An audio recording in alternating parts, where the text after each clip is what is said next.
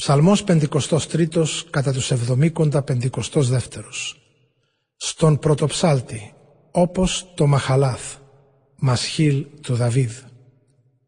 Είπε μες στην καρδιά του ο ασύνετος. Δεν υπάρχει Θεός που να ενεργεί. Φθαρμένα είναι τα έργα τους κι ανώσια, κανείς δεν πράττει το αγαθό. Παρατηρεί από τους ουρανούς ο Κύριος τους ανθρώπους να δει αν υπάρχει συνετός κανείς που το Θεό γυρεύει. Όλοι απομακρύνθηκαν, όλοι μαζί φθαρήκαν. Κανείς δεν πράττει το καλό, έστω κι ένας μονάχος. Δεν έχουνε, ρωτάει ο Θεός, επίγνωση οι δράστες όλοι του κακού; Κατασπαράζουν το λαό μου έτσι όπως τρώνε το ψωμί. Σε μένα δεν προσεύχονται. Θα πέσει μέγας φόβος εκεί που φόβος δεν υπήρχε γιατί διασκόρπισε ο Θεός τα κόκαλα των πολιορκητών σου λαέ μου.